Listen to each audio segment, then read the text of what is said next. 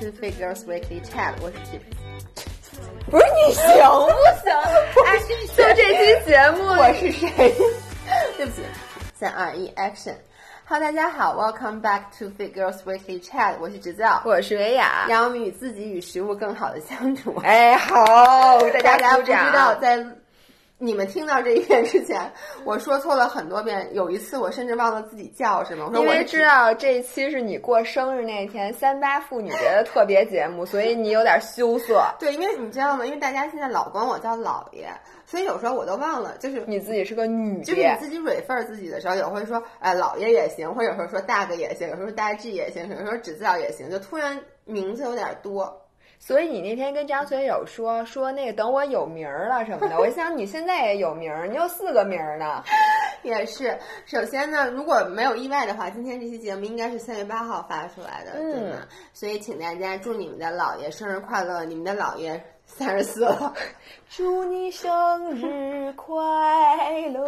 然后你们在听这个音频的时候，我们俩应该正在吃好吃的。对，现在还不知道吃什么，可能在我们家聚众吃烤肉。嗯，然后呢，因为今天是一个特殊的日子，所以我们想聊一聊关于女性的一些话题，关于女性减脂的话题，其实是其实是帮助大家更好的了解自己的身体。我们的初衷其实也不是说大家了解了这个就可以更好的呃，听完这期节目就瘦。五斤这种人你可以关了。其实不光跟减脂有关，而是很多女生，我发现啊，其实对自己的了解特别特别的少。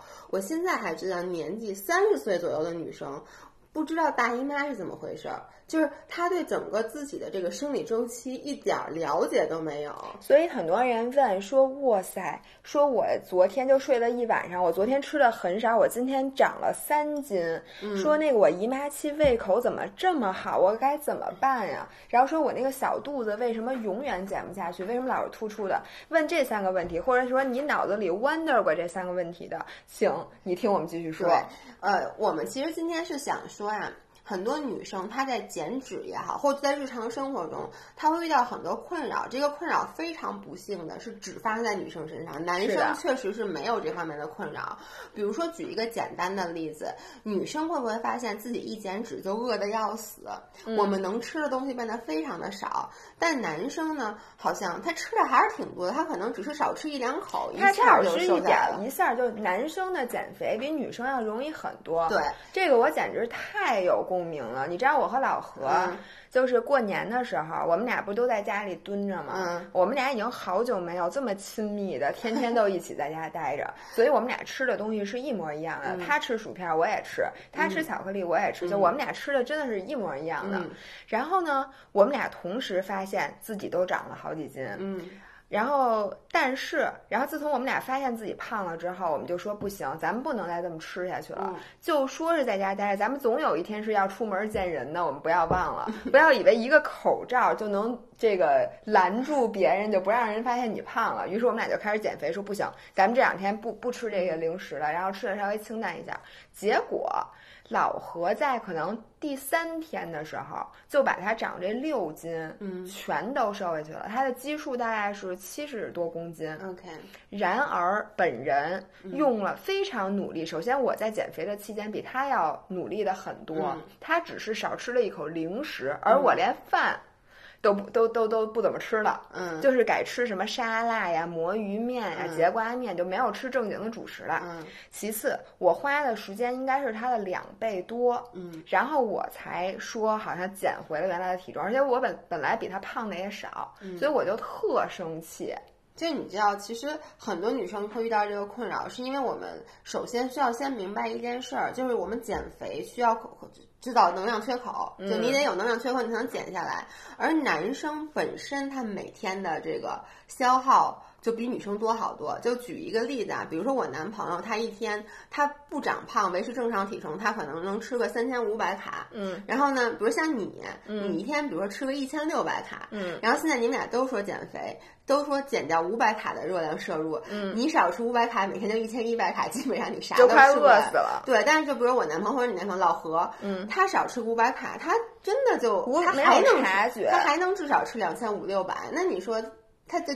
不会饿嘛，对不对？完全正确，我觉得就是这样的。而且你会发现，就是那怎么着？就是我们的胃口其实并没有差那么多，嗯，他能吃的多，但他的胃口，比如说他能吃的量应该是我的两倍，嗯但他的胃口没有到我的两倍，对于是呢，他就能吃饱，我就吃不饱。是的我一减肥就得饿着，他减肥不用饿。因为其实人体是有一个最低需要摄入的热量的一个基基线的，一般人大家都认为是一千二百卡嘛，就说你少吃一千二百卡就不健康了。但是对于一个普通的女生，如果是你有比较瘦、比较小，嗯，那你本来你一天你的每日消耗也就是个一千五百卡、一千六百卡，你可能基础代谢一千二百卡，嗯。结果你说我减肥，我每天少吃五百卡，那你真的就是就得只能饿真的饿肚子。对，所以就是说，其实体重越大的人，最开始减肥其实是越容易的。嗯，然后如果你已经瘦成干儿了，就已经成柴火妞儿了，然后比如说像我这种特别事儿逼的，嗯就一定要再瘦的话，你就发现越来越难，越来越难。你说，如果你已经吃一千卡了，现在说你要减肥，然后制制造五百卡的热量缺口，你每天就基本只能吐了，真的再过两年就只能往外吐，只能往外吐了。你如果再瘦的话，而且你越就是随着你瘦下来的斤数越来越多，嗯你的体重越来越小了。你体重越小，你基础代谢越低。对。这个大家经常搞不明白。对这个，而且就是我上周在讲到运动消耗的时候，我发现大家经常有一个误区，就是因为也是因为大家以前一直在说，大家要多做力量训练，因为力量训练可以帮我们身体提高肌肉含量，嗯因此可以帮我们提高基础代谢。这句话一点问题都没有。而且我们说它的时候，是因为我们发现大部分女生她会忽略力量训练，对他就只去做有氧。那我们说你其实应该增加肌肉含量，但是呢。我发现有些女生的误区就是以为只要我练力量，我能把基础代谢调升到两千多卡、三千卡，就是觉得我只要长肌肉了，我就完全不用在乎对，我就可以些。长寿了。其实基呃基础代谢最直接相关的是体重，对并不是就是你其实肥肉提高了也是能帮你增增加基础代谢的，就是永远胖人会比瘦人消耗更多的热量。对，就跟你一个那排量是四点零的车，对，再怎么着都比那排量一点零的那个车消耗基本上快三四倍的汽油了。对，所以我说很多女生就是她会有这个误区，就觉得我可以一下把基础代谢提高好多，其实也是没没就是。我你想我一米七五，然后我体重现在一百三十斤，而且我的肌肉含量应该算是蛮多的了。那我的基础代谢也不过才一千五百卡，对所以你说你说你要两千卡，你得练成什么样儿？你再练，我估计你就怎么想能长长个儿，对，你就只能说要不多吃点儿，或者我变成两百斤，我两百斤可能基础代谢更高一点儿。对嗯对，还有一个。我发现就是这个男生啊，他练力量训练消耗也比咱们大，嗯因为他有劲儿。对，他本身他本身，而且它它基础代谢也比你高，然后他本身那个又比你举得重，对，他就哪个都比我强。对，而且你知道，我觉得这个一个，咱们刚才说的这个是男生和女生的差异，女生比较吃亏的。我觉得这还不是最大，我觉得女生最大的困扰是我们还有生理周期，所以男生他可以每天都去练，而且男生每天他的状态基本上不会差很多，然后呢，他的胃口也不会差很多，他是一个嗯非常人家是一个匀人，乎的人，咱们是四个人，对吧？对至少是俩人男生一个人是一个人，咱们一个人至少是俩人，最多是四个人。对，为什么我们这么说呢？是因为其实我们都知道女生是有生理周期的，我们最起码我们大家应该知道，来月经和不来月经的时候，你的身体状态应该不太一样。完全就是俩人。对，然后呢，但其实，在我们不来月经的这三周里面，嗯我们还可以将这三周再分一下，再细分一下。具体的，我们今天就不要讲太细了，因为不想给大家灌输太多知识。但基本上就是说，女生你的整个你的生理状态，就你有劲儿没劲儿。你馋的程度，你想不想吃东西，以及你的状态、你的心情，这些包括你的睡眠，其实这些你都是在你这四四周的生理周期里会有四种不同的起伏，随着我所以大。家早上起来一起来说：“哇塞，我今天怎么这么饿呀？对而且我今天怎么水肿成这样？我昨天干什么了？”往往这件事儿跟你昨天干什么没关系，而跟你身体激素的水平。你可能正好昨天，比如排了卵，嗯那你今天的你和昨天的你，请你不要这样比较。就跟所有人都说，我发现我真是，我这两天就马上就来姨妈了。嗯我简直那个饥饿程度，嗯，就是你明明我昨天晚上吃的是烤肉加火锅，吃那么好，我在我夜里十二点多给你发短信的时候，那家伙给我饿的，就真的是你都想你怎么了？然后这时候很多女生就会恐慌，就想。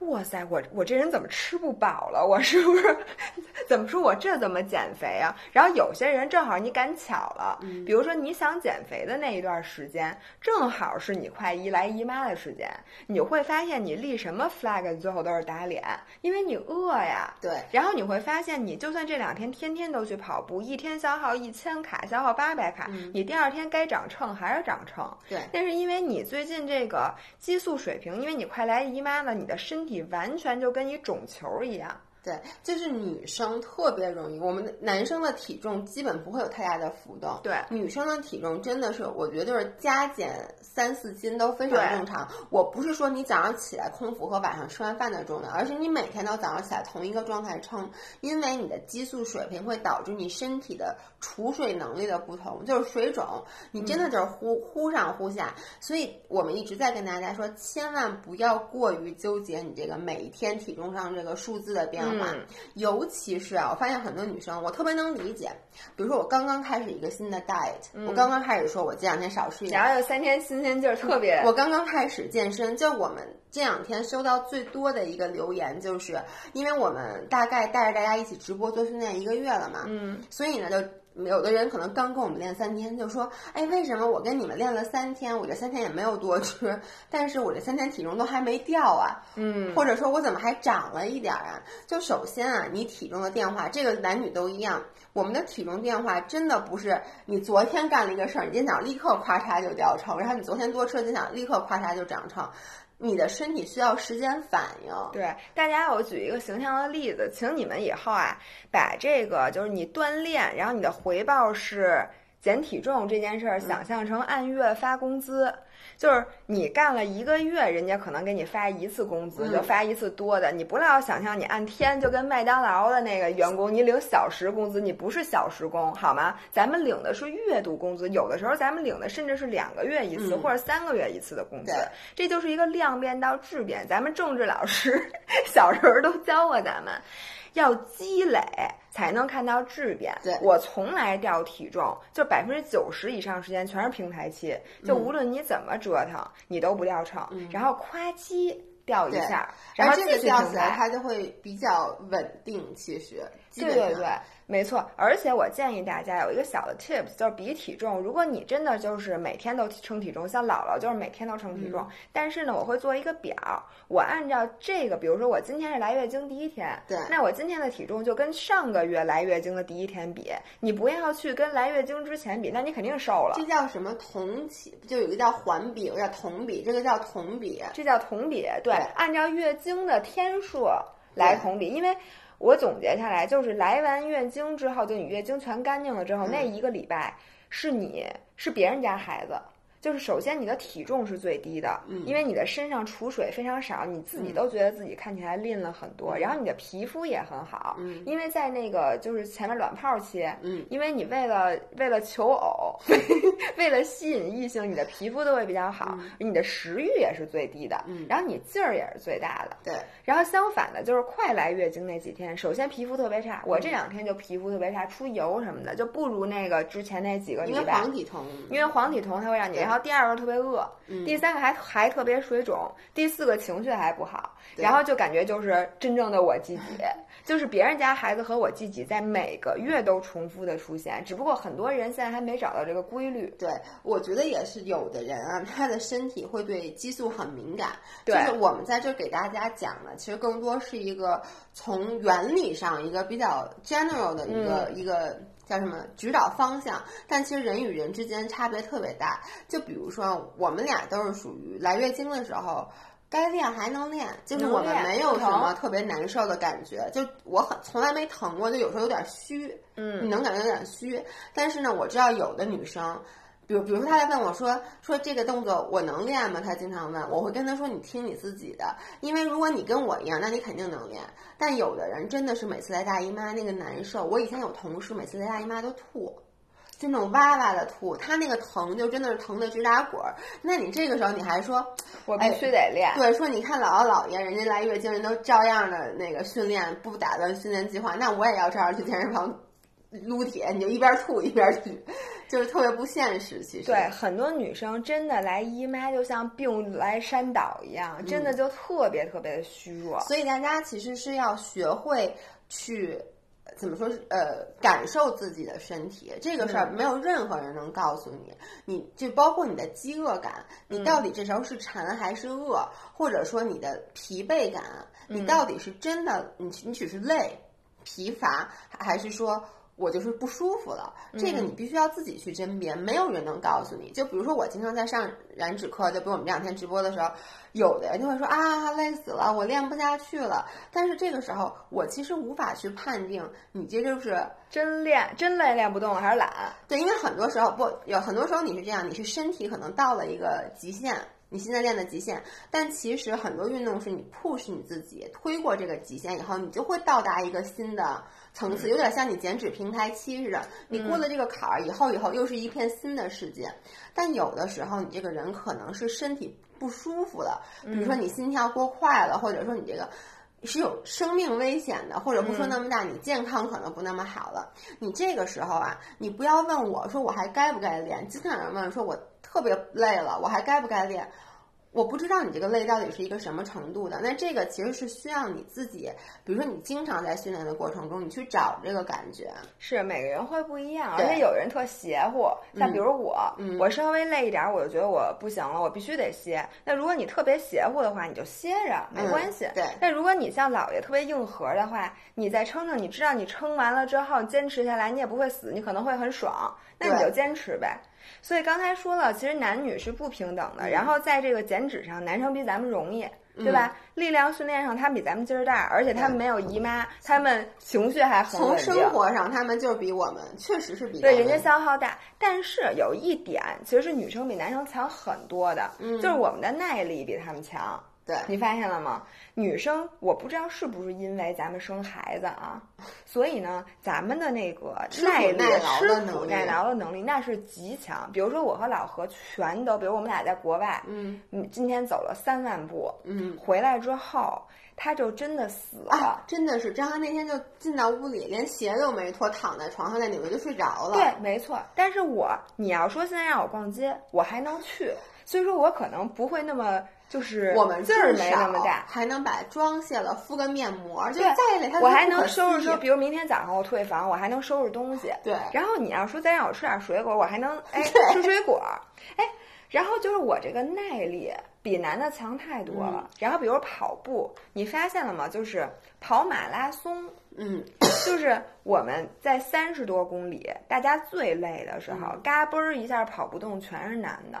女的吧，你就算跑不动，你慢点跑还能坚持。男的是开始跑倍儿快，嗯，然后嘎嘣儿一下说不行，他就一步都走不了，连走路都走不了。对，我觉得这个可以解释，是因为刚跟跟刚才说的一样，就男生他需要的能量更多，女生吧，就是我们咱们省油。对，就是咱们虽然说不好的地方是因为现代社会我们都不缺油，我们想方设法的是，比如把就怎么能少用点油，就是把这个油怎么减。小我们的，呃，叫什么环保能力，或者是说就怎么说呢？越费油越好。对，越费油越好。但是其实从一个长远的角度来讲的话，你就想在古代，那男生稍微吃不上点东西，他就饿死了。就比如说那个我男朋友，他经常就饿的时候，我去那都不行了，觉得下一秒钟不给他吃了，他就能死过去。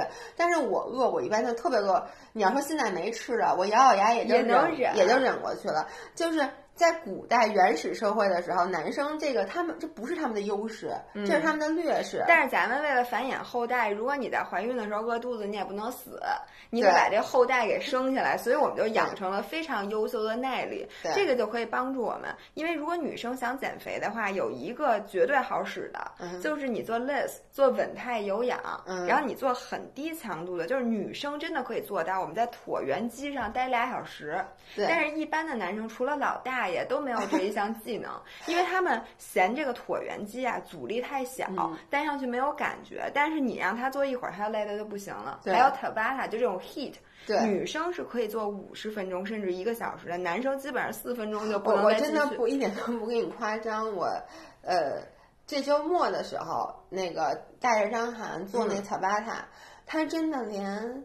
他做到第三组的时候就要吐了，他真的是那种极度的生理不适。然后做到第四组的时候，就说这一定是我最后一组，他都要跟我急了。但你知道四组特巴塔四四一十六才十六分钟，他们真的已经快死了。然后我就跟他说：“我说你知道吗？我们燃脂课就可能有的人只练过两次的女生。”都能跟下来五十分钟，因为昨天我问了一下，有的人说我第一次来好累好累，然后有好几个说今天是我第二次跟，没想到居然跟完了。你就想想这女生和男生的差别有多大吧？对，我觉得这个是咱们非常巨大的优势。然后女生和男生还有一个特别不一样的，就是我们囤积脂肪的地儿是不一样的。嗯，你发现吗？男生胖和女生胖完全是两种胖，女生的胖更好看，因为男生都胖肚子。就是男生胖是会胖那个叫什么内脏脂肪？对，内脏脂肪。首先 他们往里长。对，女生是皮下脂肪。对，女生是皮下脂肪，这一点就咱们比他们健康很多。因为男生他那个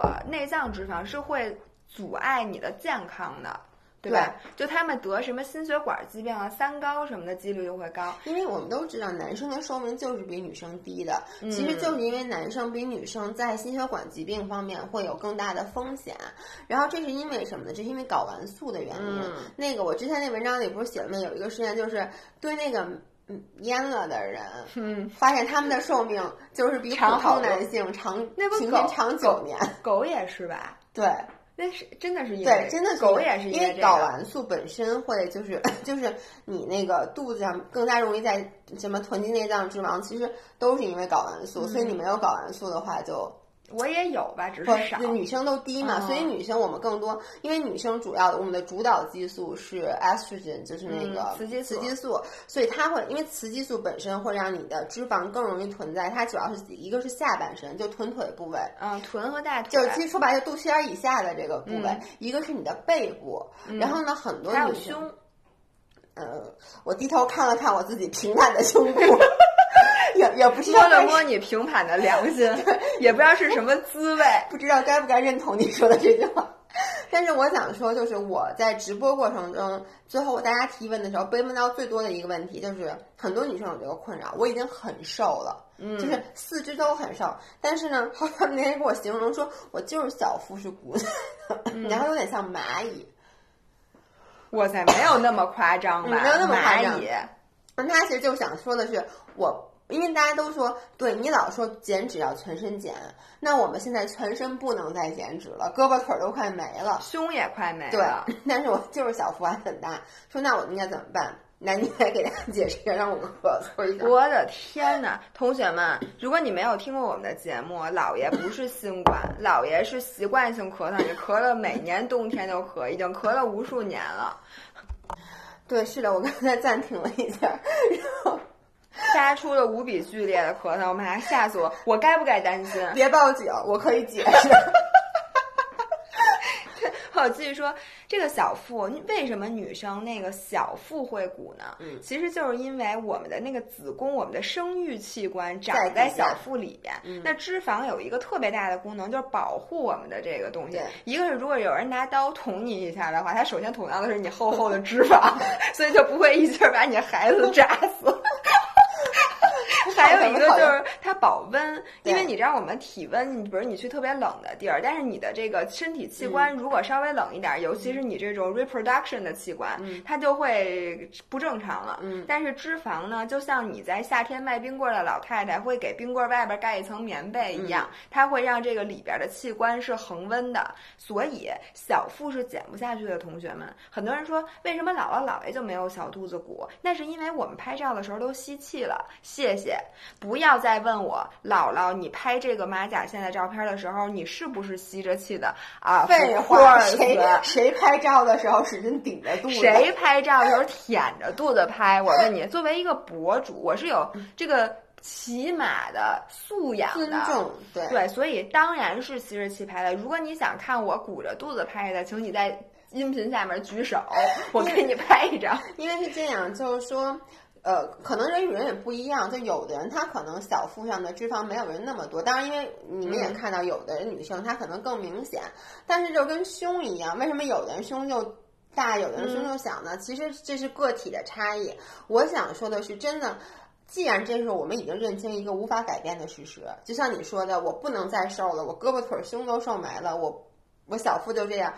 你换一个思路想，其实大这是大自然对你的一个恩赐，因为你想，当你真的怀孕的时候，你会很感激你的身体，愿意去在你的小腹上多长一点脂肪去保护你的。要不然你就得贴好多暖宝宝，暖宝宝挺贵的，贴一圈儿。就是很多时候，我我觉得 everything happens for a reason，就是你身体的很多，比如说你的缺陷，如果当你无法改变它的时候，你真的换一个角度去理解它，就会好很多。你因为你说。小腹好看吗？谁都知道小腹不太好看。小腹长啥样啊？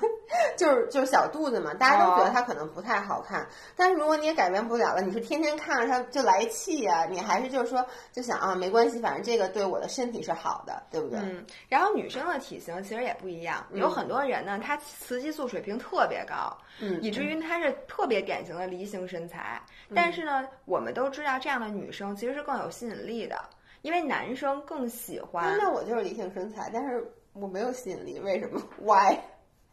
呃，这个问题我们需要单独的再发一期音频来探索一下。今天这种个体上的这种问题，我们就不予讨论了。但是。梨形身材的女生基本上都是，或者你的 back fat 特别严重的，基本上都是雌激素高的，对吗？对。然后你的这个屁股会更大，对，你的大腿会更粗。然后这个其实，在男性眼中是更有魅力的代名词。至少是在原始的男性眼中，因为我觉得现代社会，因为受到各种各样媒体他对你审美观的一些把控，可能有的男生就是不太喜欢，有男生真的喜欢女生是筷子腿，literally 有男生会喜欢很瘦的女生。嗯，对不对？但是就说你从原始的欲望上来讲，它就是它就是这种怎么说呢？很圆墩墩的这种身材是会 会引起男生的这种呃类似于性欲望。然后呢，但是雌激素高的女生那个减脂就没有雌激素低的女生那么容易。对，因为雌激素其实是要帮你来这个锁住你的脂肪，就不利于燃脂的，对吧？嗯，其实是这样，就是。呃，正常的雌激素是不会的。其实你要经常有人问我，说你以前不是说过雌激素不好吗？什么会让帮助你？就雌激素不好，赢了。就因为之前我们做过一个说减脂的六大杀手，我们其中提到了一个，就是说雌激素它会其实会抑制你分解脂肪，它是有这么一个功，也不是功效吧，这么一个作用的。但其实就是你正常水平的雌激素是不会的，就是正常水平的什么激素，它都是让你的身体更好的运转。但是你过高或过低的雌激素，它都会抑制到你，就是抑制你的这个脂肪分解。嗯，所以过高和过低都不好。这也是我们说，其实永远对女生来说最重要的是你的激素正常。因为我经常问被问到一个问题，就是，哎呦，我这个上次减肥姨妈出走了，然后呢现在还没回来，但是我又不敢吃。嗯，就是。到底是养姨妈重要啊，还是好身材重要？我永远太常见了。我永远告诉你，对于一个女生来讲，你的激素永远是对你最重要的。对呀。因为激素对我们来讲太重要了，就是激素，你不要以为它是一个很简单的东西，什么东西是好，什么激素好，什么激素不好，激素没有不好的，它只有不正常才不好。对，而且激素和之激素之间的这些关系，你发现你真的牵一发动全身。对，而且只要你调了一个钮，你把它调坏了，你自己把它做坏了，你其他的全乱。而且只要你一乱，就很难再好。对，因为人体是一个非常精密复杂的仪器。然后我之前在。做那个 research 的时候，就是说嘛，如果一个女生就是。把你的肌你自己通过减肥也好什么也好，你把你的这个姨妈作走了，嗯，你其实再让她回来，你所需要付出的时间和代价，往往是你之前把她给弄走的一倍甚至更多。对，就简单的来讲，比如说你现在每天节食，然后不吃饭嚼冰块，然后你吃饭嚼冰块用了，然后让你成功的把姨妈逼走了，然后就算你恢复你减肥之前同样的饮食，你可能的姨妈就不会来，然后大夫会告诉你不行，你还得多吃点儿，对，然后。你就要把自己得吃成一个胖子，你的姨妈才回来，然后你再重新开始减肥。你说你何必？然后姨妈又走了，因为那个你知道我，我还有一个特别多被问到的问题，就大家说，哎，那个谁谁谁他那个特别特别瘦，他减肥都没事儿，然后说。他然后我怎么一减肥就来那个姨妈就不来了？昨天晚上还有一个人问到一个问题，他说其实我之前节食极度节食，什么都不吃，我姨妈都很正常。说我从去年开始正常饮食加训练，我的姨妈不来了。就是我想在这里解释的是，首先刚才维亚说到了，就是你的身体非常的精密，然后你的激素是很难被解释的，就是。它是生物，它不是物理，它不是一个公式，所以呢，你其实很多东西是无法被特别明确的解释，这是第一。第二就是个体差异非常之大，有的人他就很抗造，说白了，他抗造能力非常强，于是呢，他可能使劲的什么跑马拉松，每天跑一马拉松，然后完全不吃东西，瘦成那个体脂可能只有十四，一个女生，那她姨妈照样来，人家一点问题都没有。但是有的人可能像你体脂，比比如说是二十八，然后你。稍微的跑了一个步，跑了一五公里，然后吃吃的比你平时少吃了一碗米饭，你这姨妈就不来了，没法解释，没法把其他人身上的这个东西拿到你身上来其实说白了就是没处说理去。对，那他就那样，那你就是这样，所以我们只能对你不能说因为他那样我也要这样，那他就不是你。你跟你自己的身体商量商量，他如果同意的话，你们俩就可以这样。因为要按你这么说，我还说那别人。人胸还大呢，凭什么我胸这么小？对，所以这个事儿就是真的个体差异太大了，所以我们没有办法去跟别人比较。所以换句话说，就是说同一个减脂的方法，他用有用，那我用可能真的一点用都没有。对。但像刚才那个女生，我想说一个建议，就是说对于姨妈的这个问题，她说她原来是节食，嗯，她都姨妈来，她是后来恢复正常的饮食加运动，姨妈反而不来了。我觉得这个问题出在运动上，嗯，就是说。因为运动，所有的运动都会给你的身体压力。它不是说运动让你姨妈不来，而是你运动的过了。或者说你又节食又运动，给自己身体带来了巨大的压力，你的身体一下子觉得你可能快死了，所以他才把姨妈给你 cut off。所以呢，很多时候你要内观，就像我之前说的那减脂，就是说你必须要判断你现在的整个身心灵的压力在一个什么水平上。如果你觉得你无论你是不是每天其实只是运动了一点点或者少吃了一点点，你只要觉得你现在身体承受了很大的压力，你缓不过来。来，或者说你每天都在跟和自己斗争当中，你就会比较危险。每个人的一点点都不一样，就比如说，你看每我最近带大家做燃脂，让 Tabata 做一个小时，大家说你怎么不累啊？因为这个比我平时之前的训练量其实还要小，所以我真的不觉得。但大家要知道，我已经训练了多少年了，就是我的这个现在的体能也是一点一点积攒起来的。我一上来一开始也不行，那可能同样的这个训练拿给一个一开始练的人。就可能让他突然一下不来姨妈，但不要忘了，我一开始训练的时候不是一上来就这么狂躁自己的，我也是先从跳舞，就是非常温和的一点一点积攒起来的。但你知道，昨天当这个女生提了这个问题，底下好多人就刷屏的评论，嗯，就说你可能是年纪大了吧。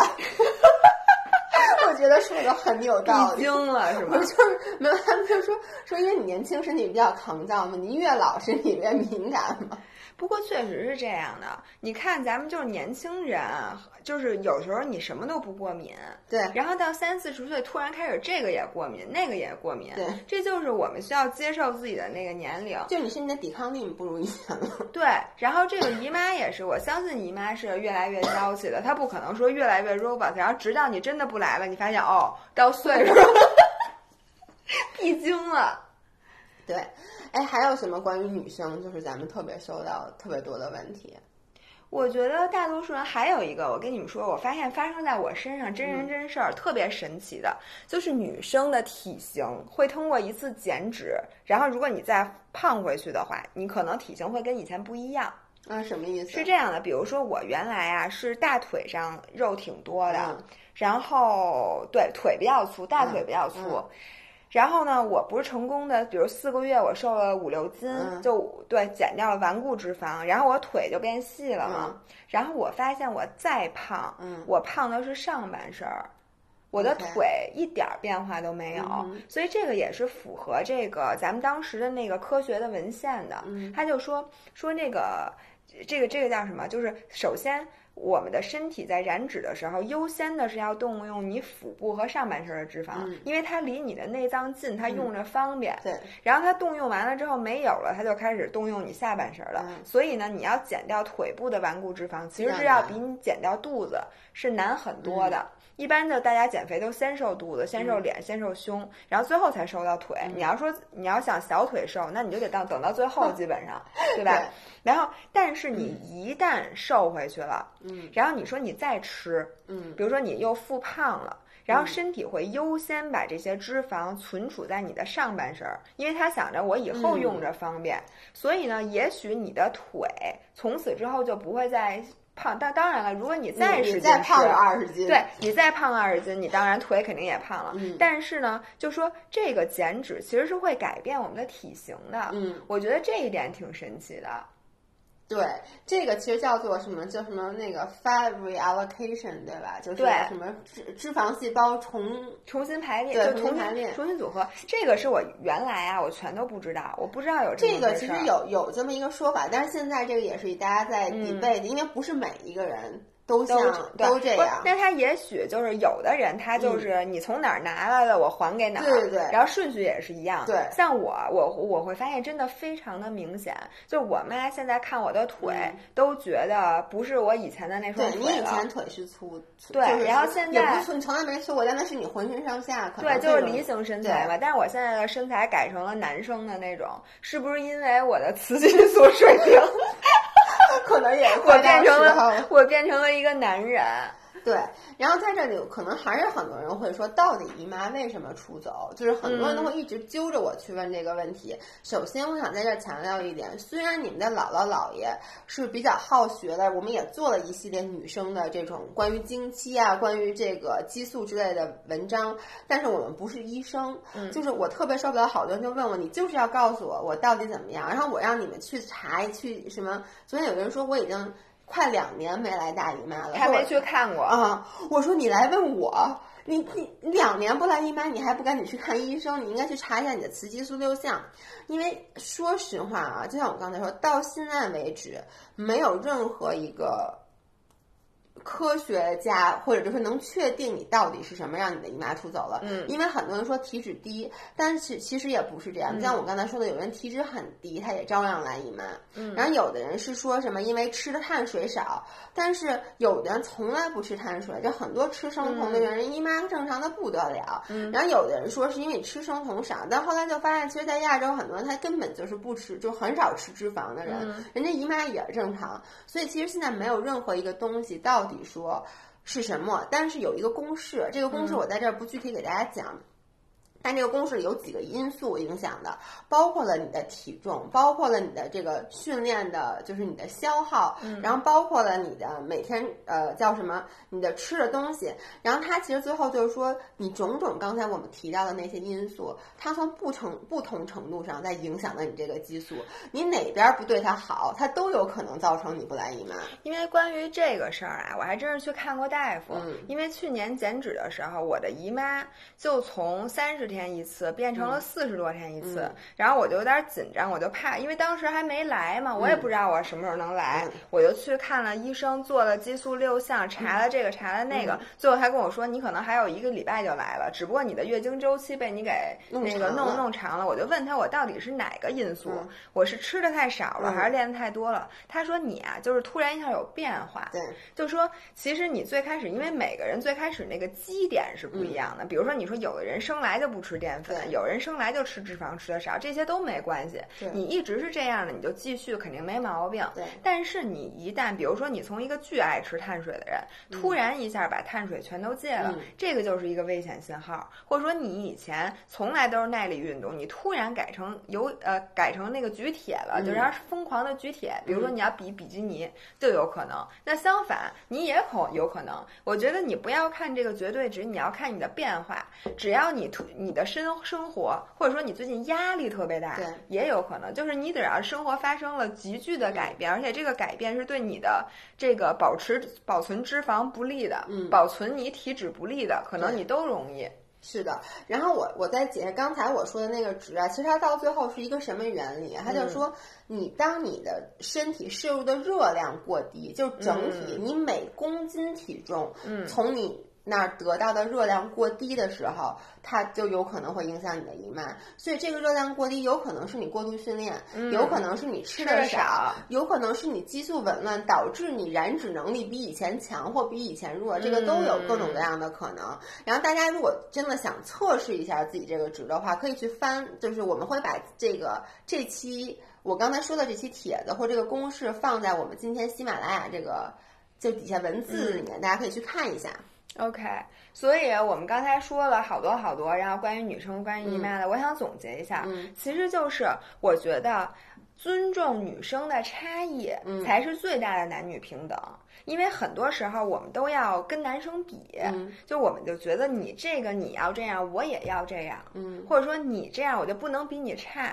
但是刚才我们说了很多很多，我们不是谁强谁差的问题，我们根本就是两个物种，尤其是在像健身啊，在饮食这种，就是它跟身体息息相关的这种竞争项目上，我们就更不能跟男生去比，因为我们各有各的玩法。对，而且其实我在你上再 elaborate 一下，不是不能跟男生比，我甚至觉得不应该跟任何人比，你就是跟自己比，因为像我们刚才说的，你两个人的差异会非常非常的大。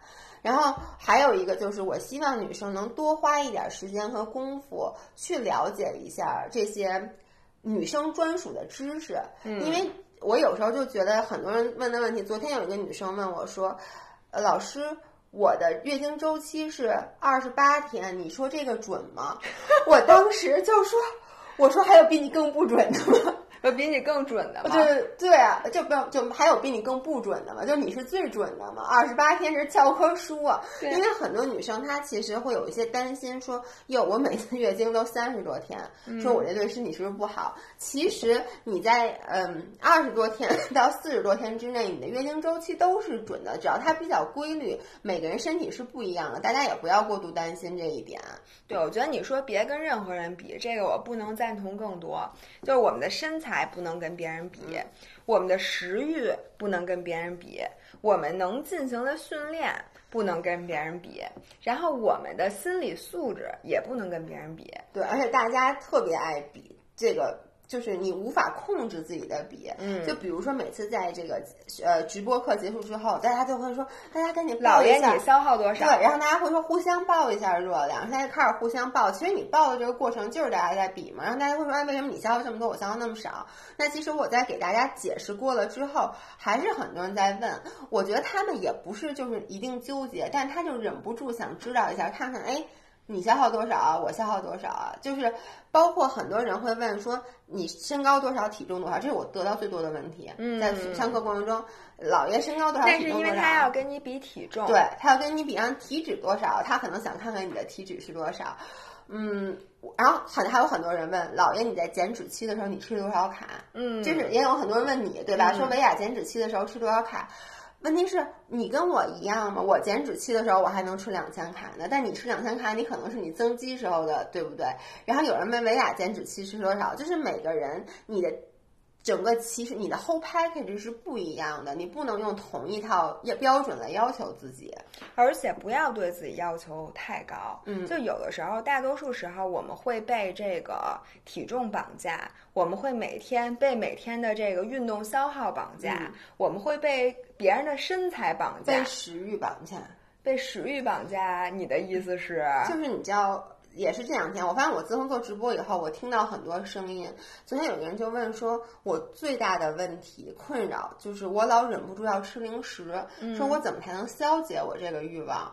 后来我就跟他举了，我给他了两个建议。我第一就是说，我其实也特别爱吃零食。嗯，那我们有一个办法，就是首先你尽量的把一些特别高热的零食往健康零食上去替换。嗯，比如说你特别特别想吃蛋糕，然后你爱吃芝士蛋糕。那现在说实话，蛋白棒的口味儿也不错。嗯然后那个有的芝士，像我刚吃的就是芝士蛋糕味儿蛋白棒呗。对它就是没有差很多，但它嗯热量上，从健康角度来讲，营养上来讲，它都更好。那这个时候你可以去选择替换一部分你平时吃的高热量的零食。嗯，但是呢，我说我永远不建议大家去说。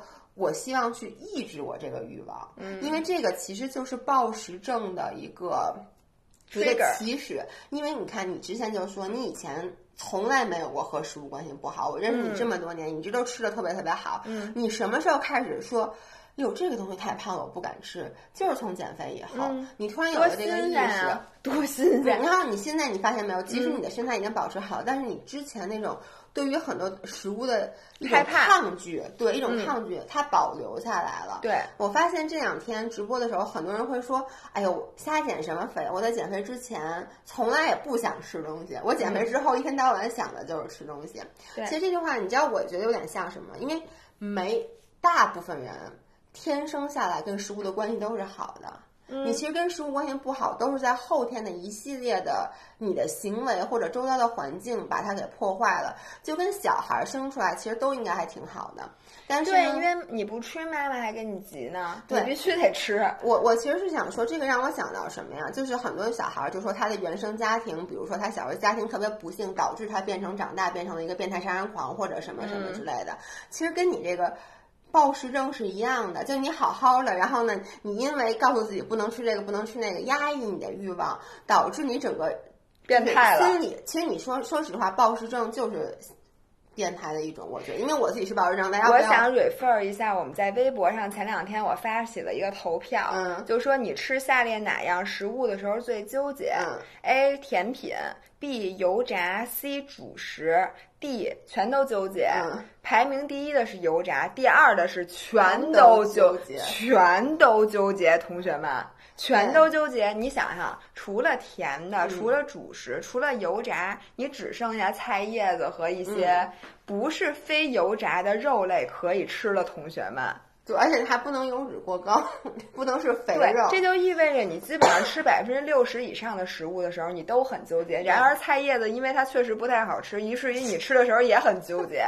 就是你你吃不纠结的食物吧，你心里纠结，因为你饿，你想吃别的；你吃那个你想吃的东西的时候吧，你还纠结，因为你觉得吃这个不对。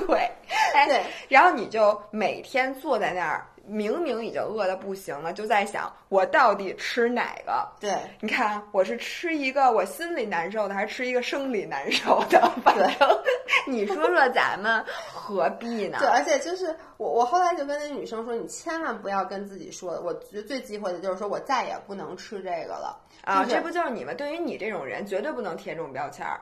其实对于大部分人来说，就是有暴食症，或者说你现在已经有点暴食症倾向的人，你都不要这么说。因为后来我那天反反复思索这个，我的根到底是什么？嚯，你的真的，把根留住因为很多人问我说你到底是怎么治愈你的暴食症的？然后我给大家答案是：第一，我的暴食症并没有被治愈，嗯，就是我现在还偶尔会去吃很多，但是为什么我觉得它不是一个暴食？